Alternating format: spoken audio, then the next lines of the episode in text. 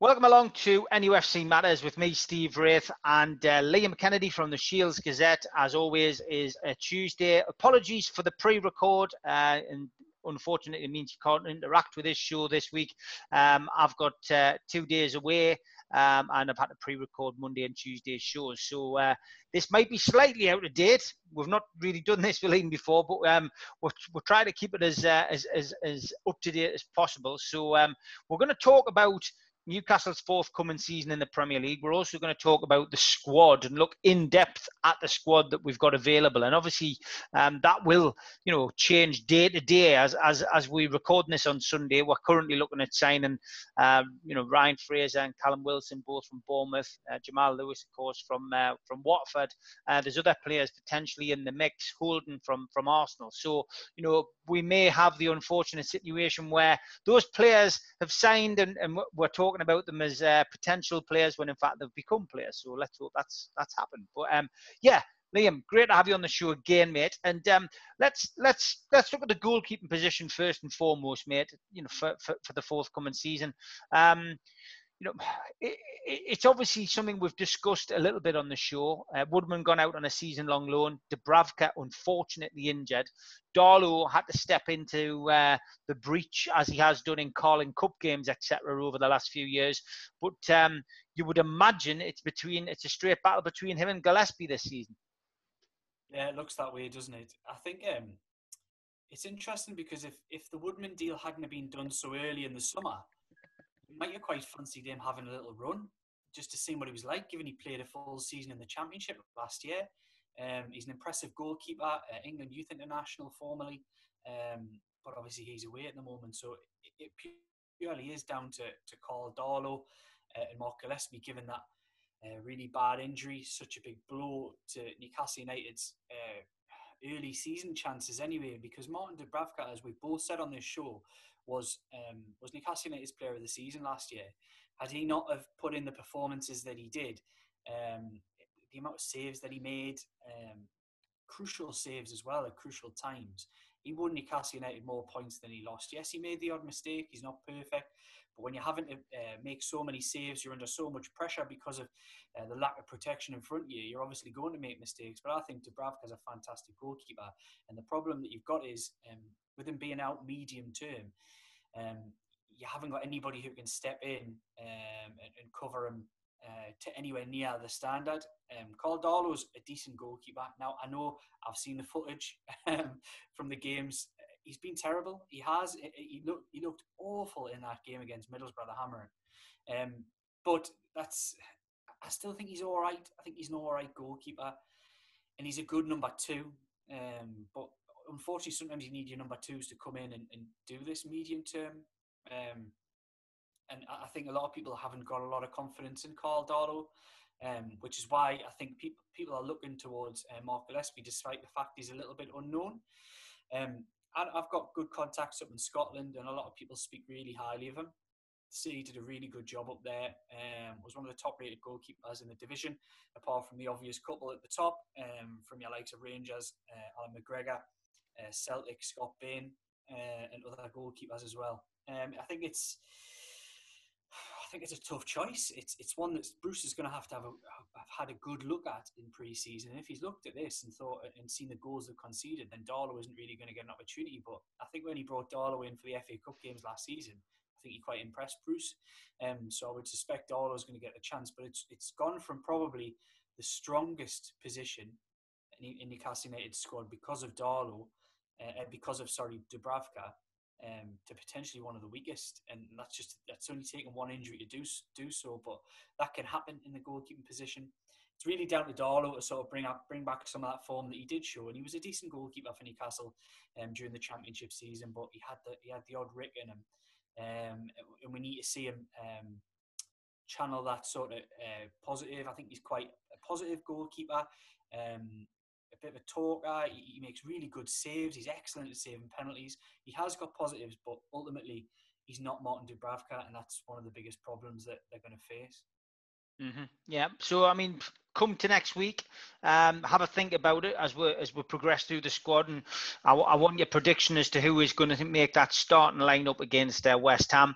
Um, let's look at the back four. Obviously, uh, you know the back four was was relatively successful last year um, at both ends of the pitch. You know there, there was there was you know obviously enough clean sheets to keep Newcastle United out of trouble. A lot of that was down to Dubravka, but uh, we had a lot of goals from from that area as well. Are, are, we expecting to see the same? Are you expecting a similar kind of setup? Because obviously, when Bruce came in, he, he altered the, the style of play, altered Rafa's uh, solid solid unit at the back, uh, but then quickly reverted back to it once the results started to go against him, and uh, almost played a Rafa style of football last year, which which ultimately ground out the results. Yeah, and then and then I think they struggled with that towards the end. It was it was it was a, a year of transition for Bruce.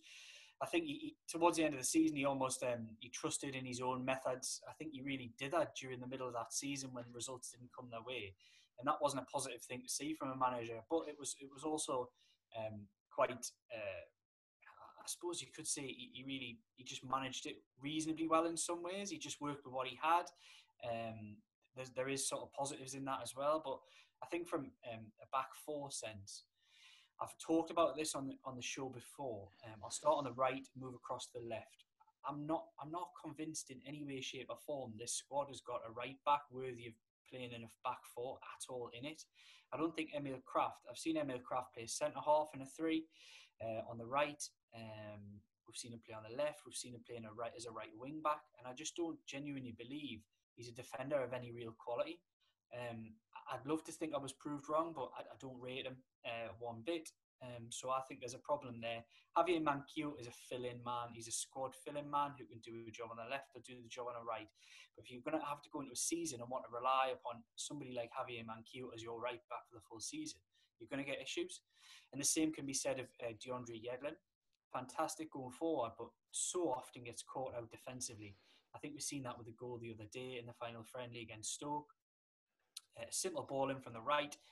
DeAndre Yedlin has no clue where Sam Clucas is at the back post and just standing looking at him five yards away. That's DeAndre Yedlin all over. I quite like him, and he was better in a disciplined Rafa Benitez side, but only just.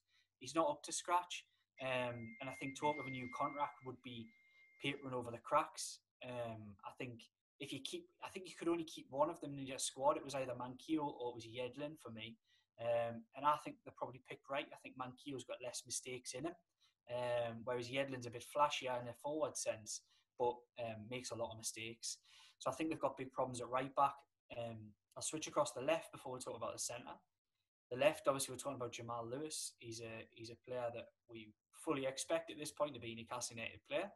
Um, they've managed to win that race because they've paid the cash up front. Um, paying the cash up front for a team who's just been relegated is, is a fantastic bargaining tool. And um, they're also finding that with Bournemouth as well. Um, if you pay the cash up front, it allows teams to reinvest in their own team as well as put a little bit to sort of uh, ease the woes, the financial woes that a drop to the championship can bring. Um, he's, a, he's an athletic player who likes to get forward. Um, probably again best suited to a back five, the three, so he can he can bomb on down that left hand side. But I'm quite excited by this signing. Um, he's a very good player. He's internationally capped with Northern Ireland, um, and I think that's exactly what Newcastle United need. A young, um, he fits. He fits the model, is what I would say. So we've, we've seen a lot of breaking of the mould this summer with the type of players, the age, the contract, etc. that Newcastle United are paying out. Um, but he really fits into the Mike Ashley mould that that he is he's a player who they're going to pay say 13 million for who could quite easily, if he continues to progress, be worth double that in a season's time and then potentially more uh, beyond that. And he's only 22, so he really does fit that mould. Um, in backup there, you've got Paul Dummett. Paul Dummett's going to have to be the left back. I don't believe he is a left back. Um, he was an excellent left back under Rafa Benitez because he was one of the intelligent ones in the squad. And by intelligent, I mean football intelligence, somebody who listens, somebody who takes it all in and improves as a player. I think he was one of the, the real uh, success stories of that Rafa Benitez three years that Paul Dummett went from being a bit of a bit part left back who wasn't quite good enough and then wasn't quite good enough to play as one of your centre halves to being somebody who's quite a, a, a constant regular in that side and a valuable part of it as well. So I think Paul Dummett can can do that filling role on the left. He's not going to give you the forward expansive stuff, but he'll definitely not let you down defensively. Um, he'll also cover at centre half, um, which Newcastle United, although being well stocked, um, for me do also have some issues. Um, I think Jamal Lascelles is your, your your first pick in any team because he's your skipper. Federico Fernandez is for me the best all-round defender uh, Newcastle United have in their squad. Closely followed for me by Ciaran Clark. I think Ciaran Clark again, especially in a, a back four, is is one of those two quite easily um, because he can play a bit he can move. He can. He's not. He's not worried about being pulled out wide because he's not slow. Um, he's not quick either, but he's quite an intelligent defender. He can win it. He's physical. Um, Federico Fernandez is exactly the same on the other side. Does all of those things. Ticks every single box. Um, scores goals as well. Both of them do. Both of them are, are a menace in the opposition box because they, they hassle Harry and they know how to defend those against those type of players. So they know exactly what they wouldn't want to be defending against. So they, they attack the areas that defenders hate, defend them um, from corners and set pieces. Um, so those three centre halves for me are the three you, you, kind of sort of build it around with Dummett um, being a bit of a fill-in man. Um, then after that is the two controversial ones. Um, I've had a couple of two and bit of two and fro with some people on Twitter about Florian Lejeune. Um, I think Florian Lejeune, when Rafa Benitez signed him, he really signed him as a, and Ian him has been a fantastic Premier League defender in that position. It took him a little bit of time. He was a slow burner um, because he hasn't got the pace. Um, he hasn't got the pace of other players, and I think he struggles to get up to speed um, with the Premier League uh, sort of dynamism and, and, pace that there is um, in the forward lines. But when he is up to speed, he's, he's like a Rolls Royce defender at times. He's fantastic on the ball. Um, injuries have killed him. I just don't believe he's the same player that he was when he signed because he's had two major injuries. I think he was thrown in at the deep end a little bit last season when he was thrown in, but a player should be able to do that. A player should be able to come in and, and, and get up to speed quite quickly. And Lejeune proved, I think he did that the previous injury as well, proved he takes some time to really come back. And I wonder whether that's something that Newcastle United can rely upon. For me, he would be a player that I would probably quite happily let go. And I would say the same uh, for Fabian Schär. Again, a fantastic footballer a really fantastic footballer. But if you're going to play a four at the back, and let's be pragmatic here, you can't play Fabian Schär. Um, and I think we've seen that towards the end of last season that he was moved into midfield um, because he's a little bit more suited in that system. I like them both. This isn't a criticism of Lejeune or a criticism of Schär. Um, both uh, fantastically cheap. Rafa Benitez signings used his contacts brilliantly to bring these players in. Probably a combined fee of around £10 million for those two defenders. Newcastle United even though um, they they haven't probably seen the best of Lejeune at times, have probably more than had their money's worth out of those two players, given the, the price of players in the market um, at the moment. But I just don't feel like they fit into this team and this system.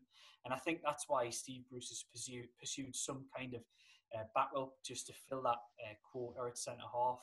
Um, because we've seen Isaac Hayden have to fill in there uh, when a few players had a knock. Um, so I think I think he's, he's looking for Rob Holding, and I, I, expect that will be a deal that, if it hasn't already, would would progress very uh, very quickly, and it'll be one that goes through before the end end of the window, and, and possibly even before we'll play the game on Saturday.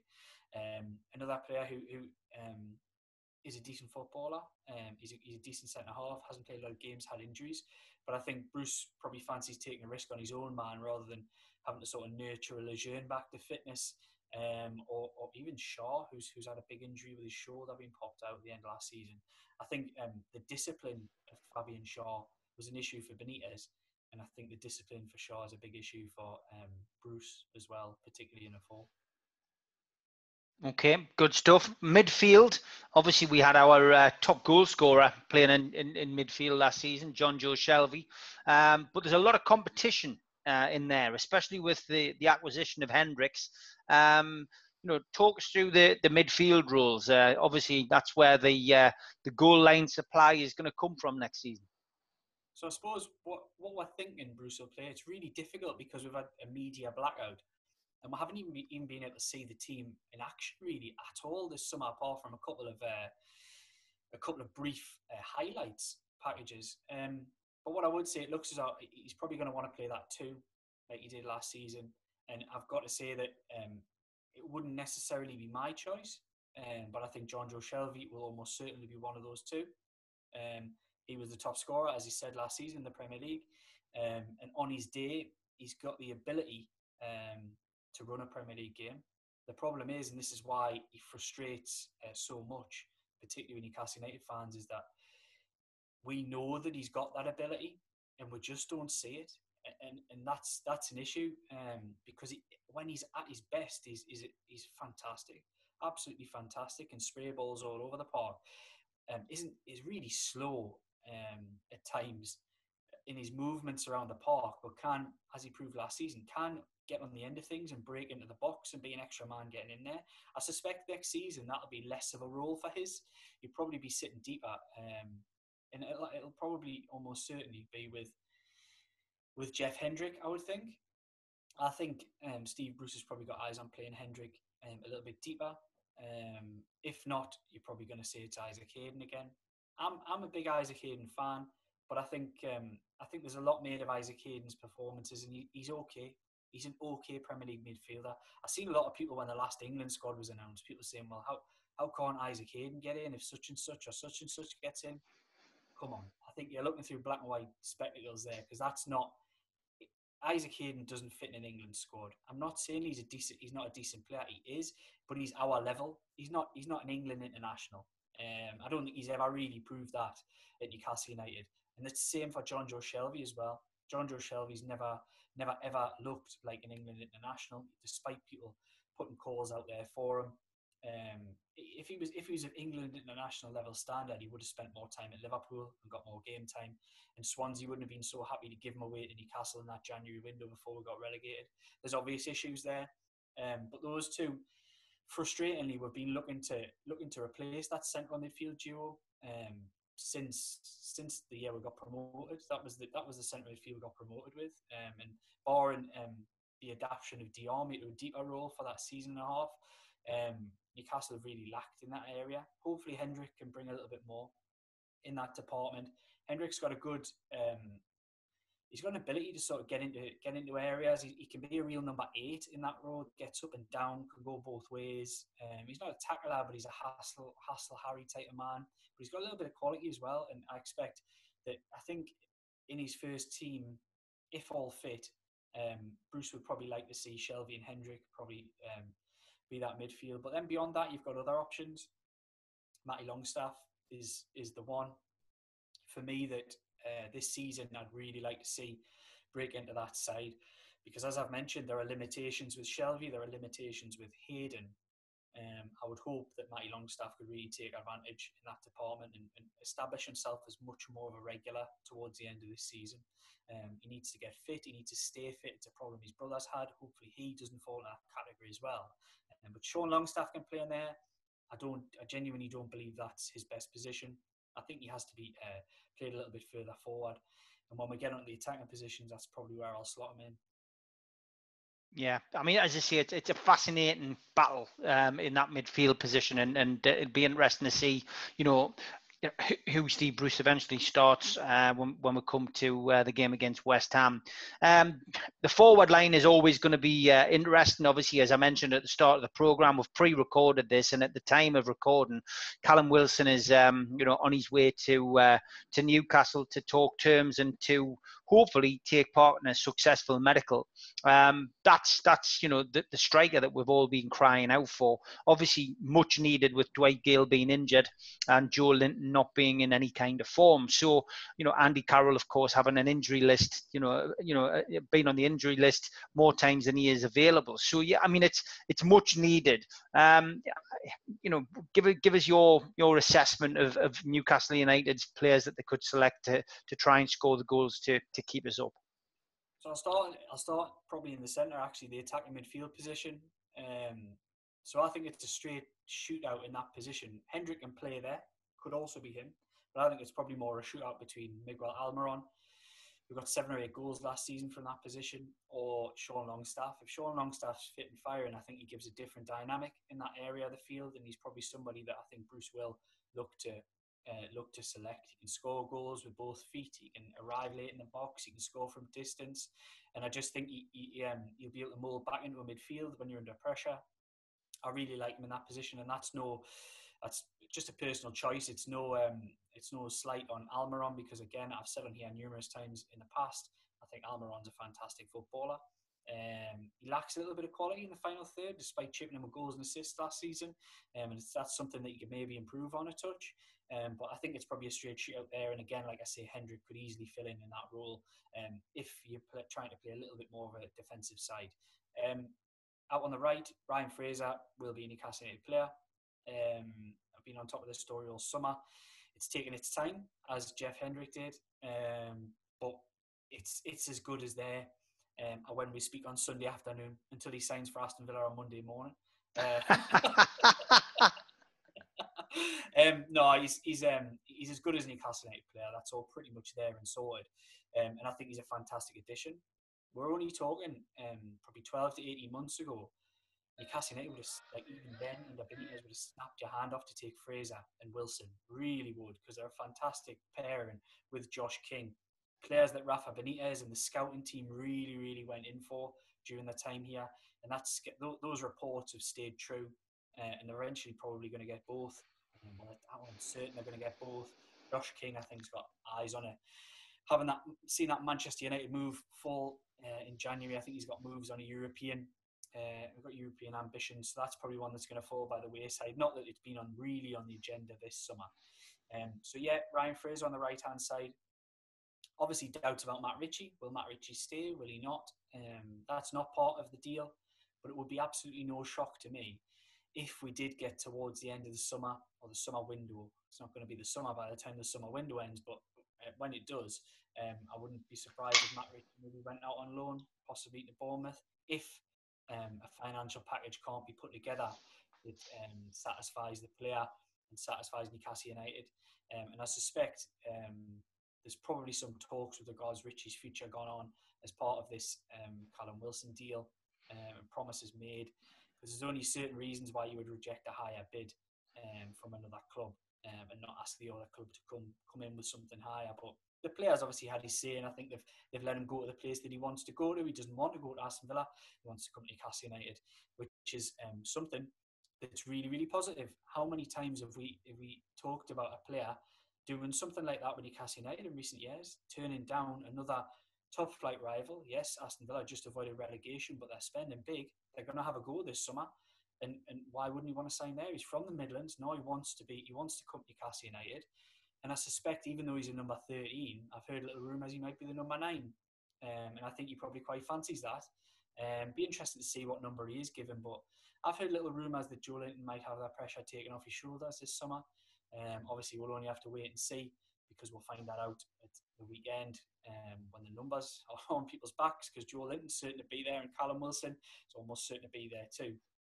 Um, also on the right hand, we got anybody else for the right hand side? I think that's we're done. Left hand side, uh, Allan Maximin um, is your he's your pick straight away.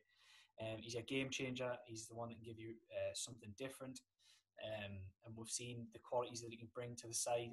Um, beyond that, Joelinton's probably somebody that will have to drop in there from time to time because he's been proven he's not really a centre forward for Newcastle United.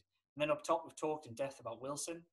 Um, I'm a massive fan. I said that as far back as when we started this show, Steve, when we talked about centre forwards, he was he was the one that I really fancied Newcastle United to go out and get. I always kind of feared that he would be outside of their price bracket. It appears they've been able to um, sort of hold their metal and get him for a, a sum that doesn't look ridiculous. Um, doesn't fit the Mike Ashley mould at all.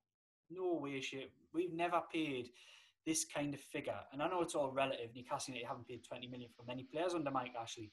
Um, only one, in fact, because Miguel Almiron, despite being 21 million, um, was not a 21 million pound signing. Um, he cost around 15, 16 million.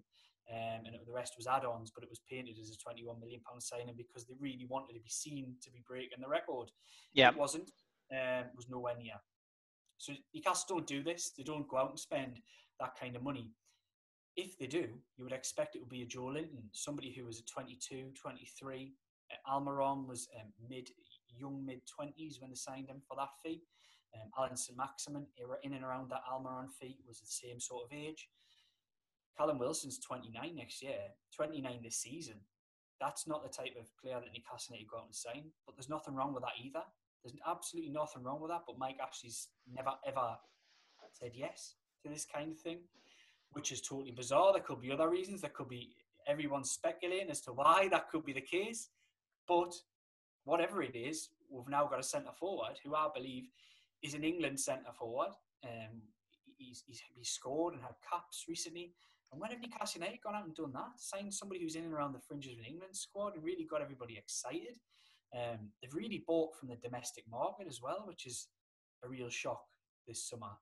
Um, Newcastle United are known for going out and finding um, little sort of bargain buys from the continent and picking up value elsewhere because there is value. There's more value than what you normally get here, but they've really taken advantage this summer with Fraser, um, who was who was courted at one point, courted by probably 70 80% of the Premier League would have taken him quite happily. Some of those top top six sides, I know Tottenham and Arsenal were two names mentioned to the player by his agent um, earlier this year.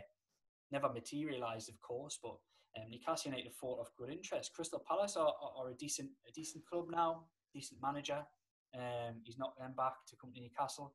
Part of it could be the finance, but I don't buy this. Um, I don't buy this moving closer to the family thing with Fraser. By the way, I'm not. No. I'm not buying into that. No, it's it's it's probably quick. I've, I lived in Dundee for five years.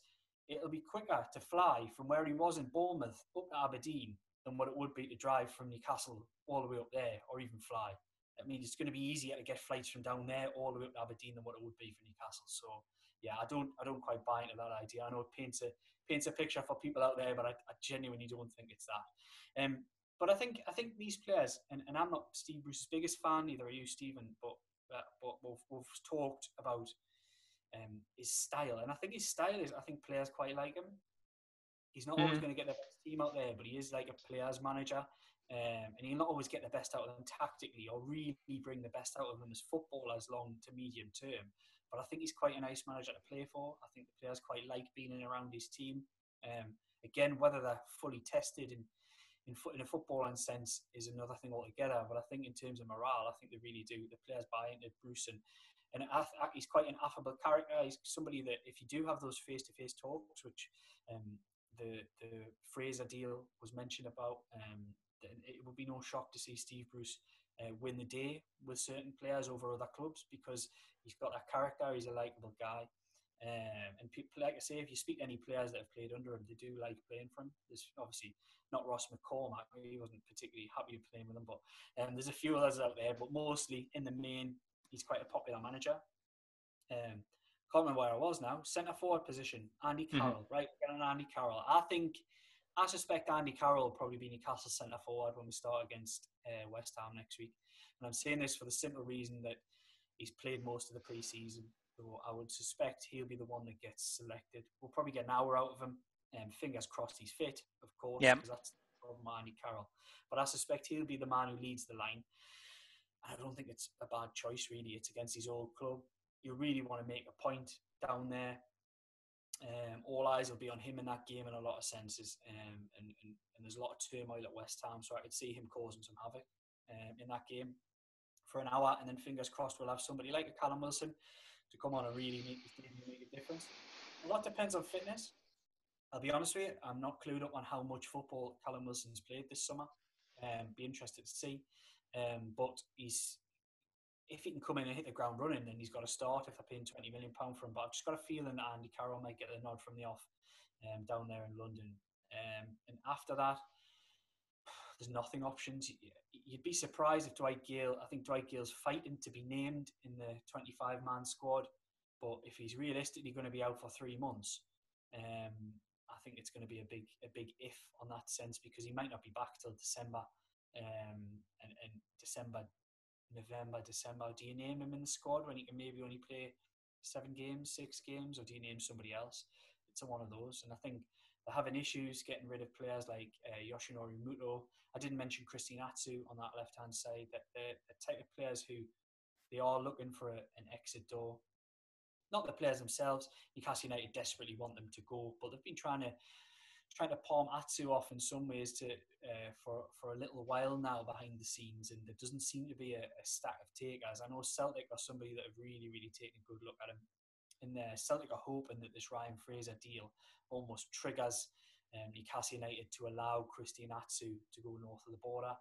Um, fingers crossed it does. I think he'd have a big impact up there. He's a decent footballer, a decent professional. He's not been a bad player for Newcastle, but really he's another player that we're looking at saying, can we improve on him? And very much so. You, you want, you would want to. Um, and Yoshinori Muto, I genuinely think at points that there is a player in there, whether he's a player in England and whether it's a player in this system. I just don't think managers trust him. Uh, Benitez brought him in, didn't trust him enough to play him. Um, I suspect he's probably a better player playing off the front man rather than the front man, um, simply because of his size and stature. I think he was brought in in some ways to rival Ayoze Perez when he was signed. Yeah. In that role just off, um, buzzing around, busy, um, not a goal scorer, so you don't want to play him as a centre forward, but he just hasn't really, he hasn't really, it just hasn't been a signing that's gelled at all. Um, and I don't think anybody would be um, disappointed to see the back of him. And I think uh, he's one that probably towards the end of the window, Newcastle really pushing to get out. The problem with him is he's on massive wages, massive wages. Still got years left on his contract. He's going to have to be a giveaway to somebody, and that's that's a really difficult deal to do. Um, a loan back to Germany could be back on the table. Uh, there's clubs in Italy, I think, have been interested in Spain, have inquired, but it's a difficult one. Newcastle have got a few of those in their squad. That's without even getting getting into the likes of um, Henri Saivet, who's played every game pre-season. Incredible. A lad who is not going to be a part of the Newcastle United squad has been playing games this pre-season. Incredible. But that's Newcastle United. We're always doing things like this. It's nothing. It's nothing new. Um, what's the point? Why? Obviously, Bruce is trying to be kind and give him 20 minutes here and there to get the lad's spirits up. But Luke's been picking a wage up here for doing nothing. Um, he's on a massive wage, and there's another total error of judgment from the yeah uh, from the, the people at the top of the football club, whereby they sign a player um, because they think they'll get other players, etc. And a little bit of a, a favour signing. It doesn't work. You put somebody on big wages and they're not good enough. You're not going to be able to get rid of them. We've seen that with Dwight Gayle. They probably would have got rid of him if he wasn't on such high wages. Yoshinori Muto, Achraf Lazaar. Achraf Lazaar was a Benitez mistake, and he admits that himself. He was painted a picture from his contacts in Italy that he was going to be something that he wasn't, um, and, he, and, he, really wasn't. Um, he was in there with a Jesus Gamez um, situation where he got two fullbacks in. Everyone thought, right, well, they're, they're, they're going to do something. One from Serie A, one from uh, La Liga. Both absolutely horrific. Um, Rolando Aarons is another player that, that that's probably going to have to find a way out of the football club. And then we mentioned it on the last show, Steve, that there's so many players in this squad who who've got one year left on their deals. Dwight Gayle, Isaac Hayden, Fabian Schär, DeAndre Yedlin. The list's almost endless. Um, Ciaran Clark, Federico Fernandez, Karl Darlow, and to a lesser extent, of course. But there's lots of lots of players in the squad who who've got no idea what the um, they know their short term future, but beyond that, they, they don't. Um, that could go one of two ways. If you've got players who are content here and really want to stay, that could bring the best out of them. They'll want to prove that they need to be in this, at this football club. I suspect a lot of players on that list aren't in that category, though. Um, so I think that's quite a dangerous position to put yourselves in. How much of a concern is the the pre-season form uh, to you? I mean, Newcastle's preseason is the same as everyone else's. It's a it's a lot shorter. Um, the caliber of, of opposition we've talked about on the show hasn't been great because of COVID and you know not being able to travel great distances, so had to rely on you know substandard opposition. It has to be said, but that substandard opposition has turned us over. Uh, Five-one defeat at Middlesbrough, um, a rearranged uh, game, a return fixture wasn't forthcoming. Um, we didn't find out why from the club. Neil Warnock was the man who said it was because of the injuries that we had, if, if that's to be believed.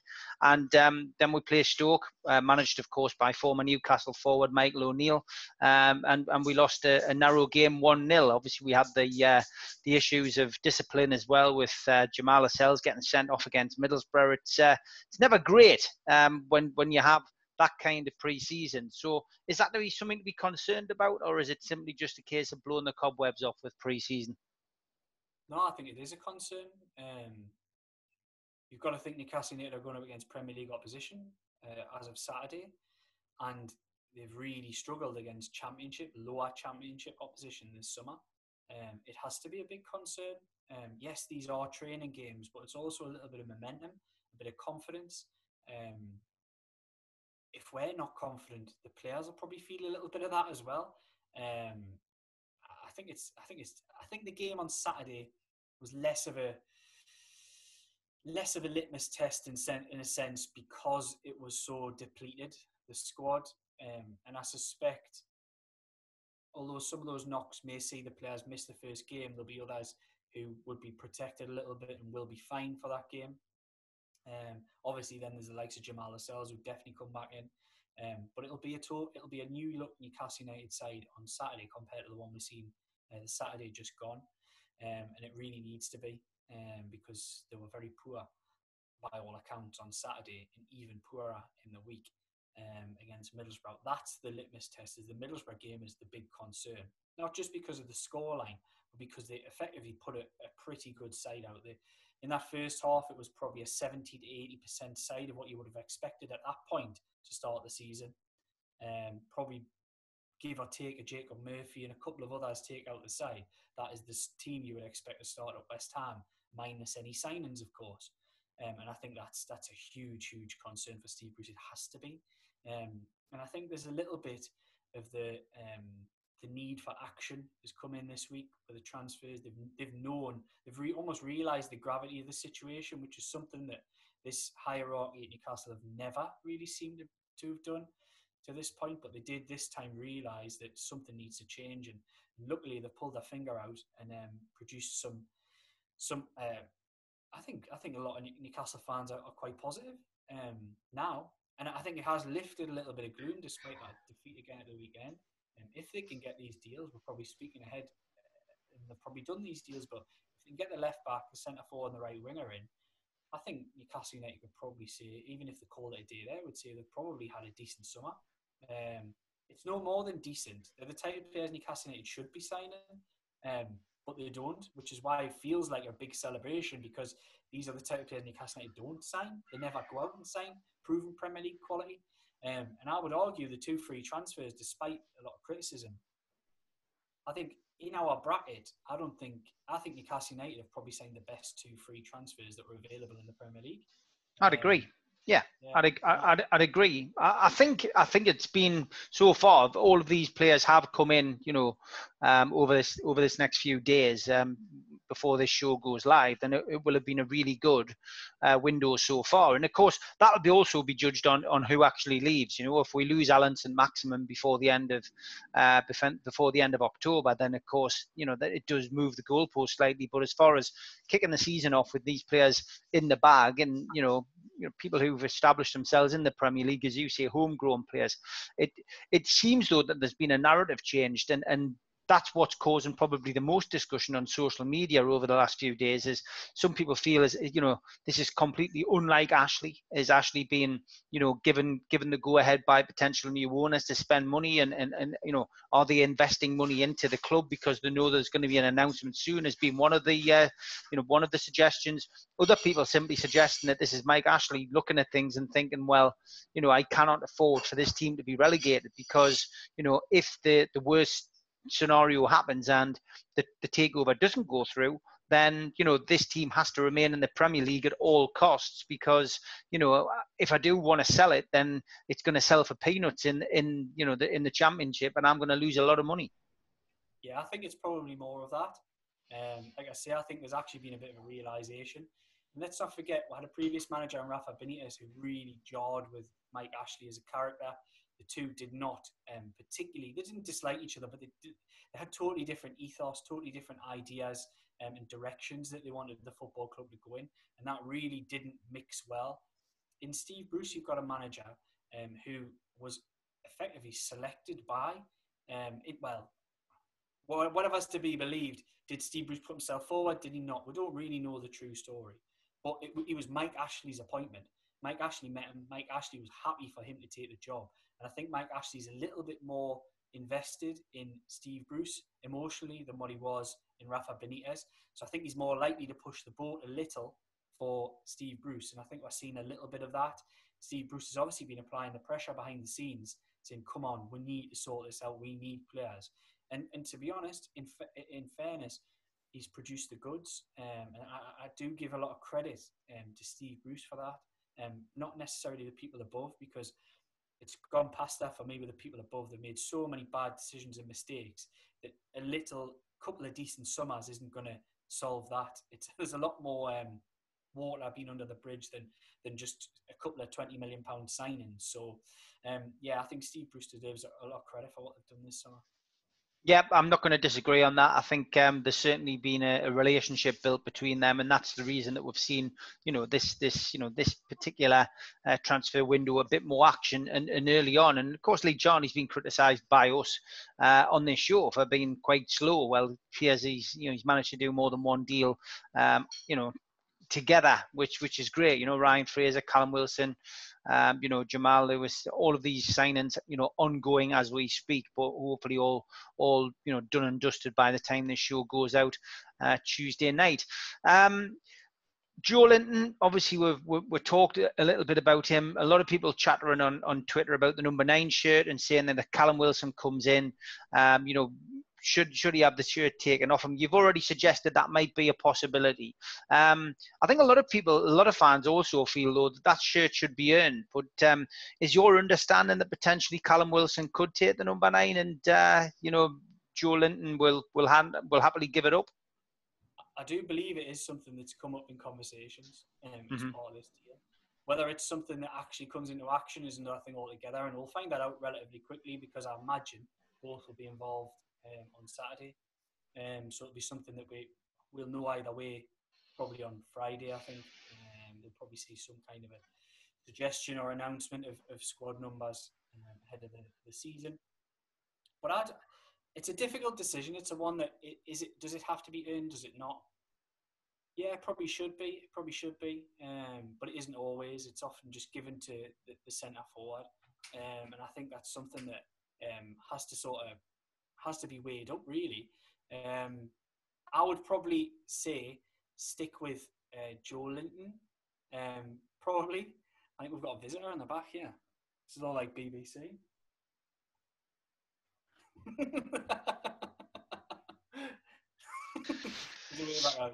That's very good.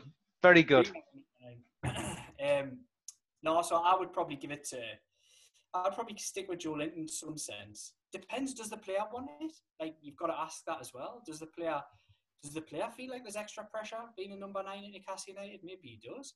Um, I wouldn't give it to Andy Carroll as some people have seemed to suggest.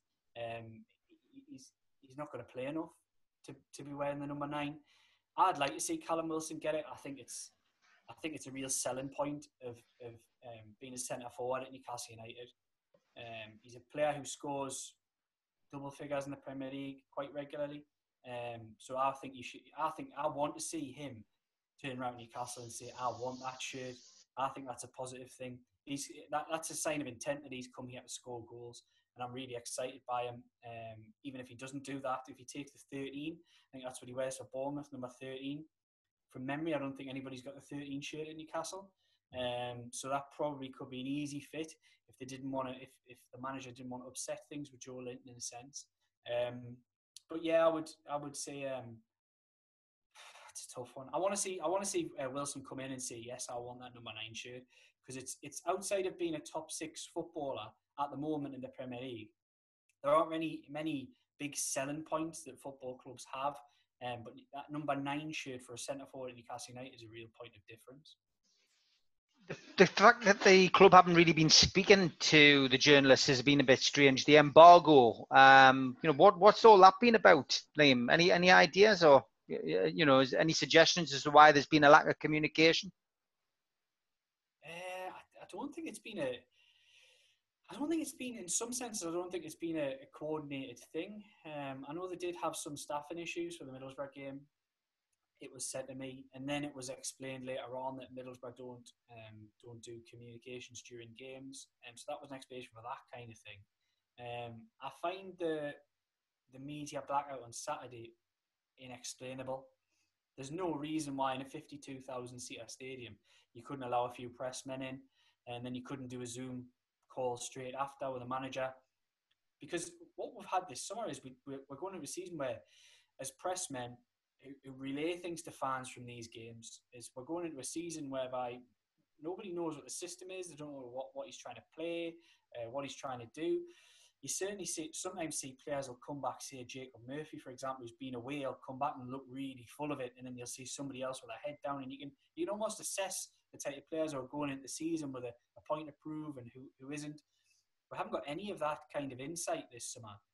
And I also think the lack of Steve Bruce press conferences. He only did one, um, that was prior the pre first game. I think that was against Crewe. That was the only one he did, Zoom call, and that hasn't allowed anybody to hold the manager and the football club to account. And that's the, to me, that's the primary job of a, of a mm-hmm. newspaper man is to hold the manager to account on behalf of the fans. Um, and there hasn't been any kind of uh, chance to do that. And I think that's, to me, I hope the football clubs aren't using this um, COVID 9 crisis um, to reset the balance and, and limit the amount of uh, press you can get in, limit the amount of uh, questions that can be asked of managers, because it's the lifeblood of it. Um, fans rely on it. We need it. The silly answers, the positive answers, all the things that you hear, you might laugh about your mates or at work or whatever. Anything the manager says are actually, they come out of questions that we ask. We ask these questions to get these answers, whether it be on injuries, whether it be on transfers, whatever. And there hasn't been any of that on the record. And that to me is a is a issue if it continues to be so. It's um, you know, it's just strange. I mean, the, the club doesn't communicate a great deal anyway. But um, yeah, thanks for thanks for clearing that up. Um, let's look ahead to the weekend's game, West Ham away. West Ham not without their own problems, Liam. Uh, Newcastle normally a club in turmoil uh, going into, into a new season, but that's not the case really with Newcastle. But West Ham have got serious problems, haven't they? Look, I think there's a certain amount of clubs in the Premier League who've got a real weak underbelly, and I would class West Ham as one of them. They're always a club that are on the verge of crisis Many people would class Newcastle United that as well, and I'm not afraid to say that it, it, it is, it is, and it can be. But West Ham, I think, are are about to implode. It certainly feels like. I wondered whether they'd do that last season. They they always just had enough to stay out of the relegation battle. I think this season's going to be a real struggle for them. The one thing that we've seen um, come out recently, which the club cannot be happy with, is the criticism that's come from within the dressing room. Uh, Noble, uh, Wilshere, and others commenting on um, social media posts with regards to sale of a player recently. That's quite incredible. Um, quite incredible. And, and, and, the accusations of go, go, I think it was Wilshere had said something like, go somewhere, you'll be valued. I think that is an absolutely horrendous statement from one of your own footballers towards your own football club. It's just, it shouldn't be done. But I think that shows the mood that is in and around that football club at the moment. And I'm never convinced by David Moyes. I just don't think David Moyes is is a manager that really inspires. Um, I think they've spent a lot of money on a lot of players, but they still lack in a lot of areas. Uh, West Ham, and I think after the summer that we've had, which has been up and down and down and up again, um, I think I think West Ham's a perfect game for us going down there. We always do well against them home and away. You always fancy we'd have beat West Ham, and it wouldn't shock me, to be honest, with a couple of new additions, um, with the wind going the right way, if they get Wilson, if they get Fraser, if they get Holding, um, if they get a couple of others potentially as well, because I know they're looking into um, other deals. Um, they might even sign it. This won't be this week, but by the end of the window, they might even sign another centre forward. Um, it's something they are looking into, and it's something that they need. I've said it on here before; they do need that. But I think with a couple of smart additions, with the names that we've previously mentioned, bring Hendrick back into the team and others, I think Newcastle have got a really good chance this weekend. Sign Josh King and then bring Eddie Howe in uh, if Steve Bruce gets sacked. Eddie Howe, the little stories I've heard about him. I've seen him. I've seen him. I did one thing I noticed on your Twitter, mate. I've I've given it a retweet myself. Was uh, Rafa Benitez, and he, he never changes, does he? He's never far from from from Newcastle fans' thoughts, I don't think. But uh, uh, a nice little video there from across in China where he was he was even coaching the, the table tennis. I've no idea. You might know. I've no idea if Rafa's even any good. He's, he loves his basketball, but is he any good at table tennis? And he just uh, he's in the air, in the air of the boy, and he's, he's you can see him giving all the, the directions out. He's brilliant. Well worth a watch. Get on it. Get on to Liam's. Uh, get on to Liam's Twitter to see that. Okay, I'm going to put you on the spot now. Um, give us give us your prediction for uh, Newcastle's lineup against West Ham. How do you think uh, Steve Bruce will set up formation, and can you name a team? And uh, give us your prediction for the game as well. Yeah, well, I suspect I suspect you'd probably go with Darlow, uh, Darlow, Lascelles, and Fernandez as your centre halves. Um, Manquillo would probably be a right back with uh, new boy Lewis as your left back. Midfield, I think he will go with um, Hendrick and Shelvey. I think Almiron will play further forward in that system. Uh, and I think you'll get probably, depending on the fitness of, of Ritchie, I think Ritchie could play. And obviously, the, whether he leaves or not would be one because they are going to be short. You can't put a Ryan Fraser straight into the mix. He's going to be nowhere near fit enough. Um, and then, as I've said, a lot depends on the fitness. I've got a suspicion Carroll might start St Maximin plays on the left. But I think if Wilson comes in and looks good in training, I, don't think any manager would would hold back a new twenty million pound centre forward. So maybe I've gone full circle in this in the case in this hour. I've gone around from picking Andy Carroll. To, oh, go on, just just throw him in, throw the new striker in. So yeah, I think that, that's where we'll go for. And as for the, the game itself, um, yeah, I fancy Newcastle. And that might sound really weird, everyone out there, but I do. Um, West Ham's one of those games. Tottenham are normally the other games. That I remember when I was a season ticket holder, I always always earmarked as oh they're good. You know, we can get amongst them, we can get at them, and I always think that will West Ham still.